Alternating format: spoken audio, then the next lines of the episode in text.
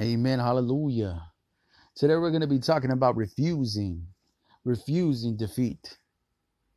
We will not take defeat, but we will take victory because we are victorious. We have the victory. Amen. God's people, we have the victory. Now, so many often in times, brothers and sisters, they face some kind of situation and they're ready to give up. They're ready to give up right before the blessing is coming.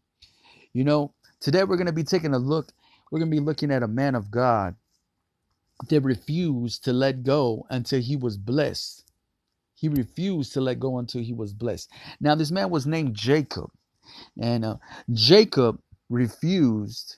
Jacob refused to let go until he was blessed. Now, Jacob was traveling with his family. And as Jacob was traveling with his family, they crossed over a brook. As they crossed over the brook, that Jacob was left alone, that he encountered a stranger. And it was this stranger that he wrestled with, and he wrestled with till almost daybreak. And and the stranger was less, you know, let me go, let me go, because he had to return. He's let me go because daylight breaks. He said, What is your name? He said, My name is Jacob. He said, No, no longer your name shall be Jacob, but it shall be Israel, for you have wrestled with God and you have wrestled with man. And so, what do we see here? We see that Jacob refused to let him go until he was blessed. Jacob refused to let him go until he was blessed. How so often in our spiritual walk that when we are we are facing some kind of spiritual warfare that we're ready to give up. We're ready to give up right before the blessing. We're ready to give up right before the victory. But yet, like as I say, we stand firm in the word of God. We know that we are victorious. We are already victorious because we have the victor that is living inside us. Amen. Hallelujah. God's people, are you here with me? So, what are we to do, God's people? What are we to do is to stand firm on the word of God. Like as I was saying, nothing is more affirming than the word of God. When we stand on the word of God and we hold the truth, we know we stand on the word of God. We know that the word of God would not return unto us void, but that it would accomplish what has been set out to do. Amen. Hallelujah. So, as we look at this, as we see it, and say, if you want to read the story, it's in the book of Genesis, chapter 32, verses 22. It says, as, as he rose up that night and he took his two wives and his two woman servants and his 11 sons, and they passed over the ford Jabbok. It says, and he took them and sent them over the brook and set over that he had. And Jacob was left alone, and there wrestled a man with him until the breaking of the day. And when he saw that he prevailed not against him, he touched the hollow of his thigh. And the hollow of Jacob's thigh was out of joint as he wrestled with him.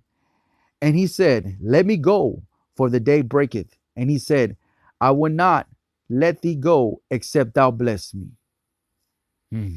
Amen right? That's what we see it here, right here in the verse 26. And he says, and he said unto him, verse 27, he says, What is thy name? And he said, Jacob. And he said, Thy name shall be called no more Jacob, but Israel. For as a prince thou power with God and with men and hast prevailed. And Jacob asked him and said, Tell me, I pray thee, thy name. And he said, Wherefore is thou that thou asked after my name?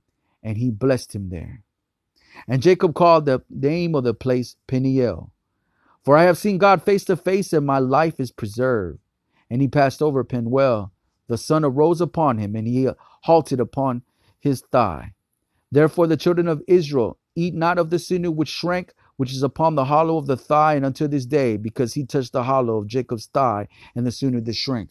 So what we see here, God's people, as we see here, we see here in verse 26 right? And in verse 26 and 30, uh, Genesis chapter 32, verse 26, and he said that he refused to let him go. He says, and he said, Let me go, for the day breaketh. And he said, I will not let thee go except thou bless me. This is the attitude that we need to have when we're when we're when we're in combat when we're praying and we're standing in the gap we're interceding for our families and we're interceding for ourselves and we're praying and we we're going to war and spiritual warfare we need to have that attitude that we believe that you know what i'm not refused to let the hand let go of the hand of god until god blesses me and that's what we have to do, God's people, and know that the victory is ours. The victory is ours. Amen. Hallelujah.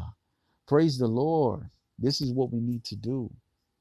So today, Whatever it is that you encounter today, whatever obstacle, whatever adversity, whatever it is, whatever thing that tries to come against you, we rebuke it. We bind it in the name of Jesus. We stand firm on the word of God. We know that we are blessed and we know that anything that we take before God, that we have victory and we refuse to let go until that we are blessed. We are blessed. We are the children of the most high God. Amen. Can I get a hallelujah?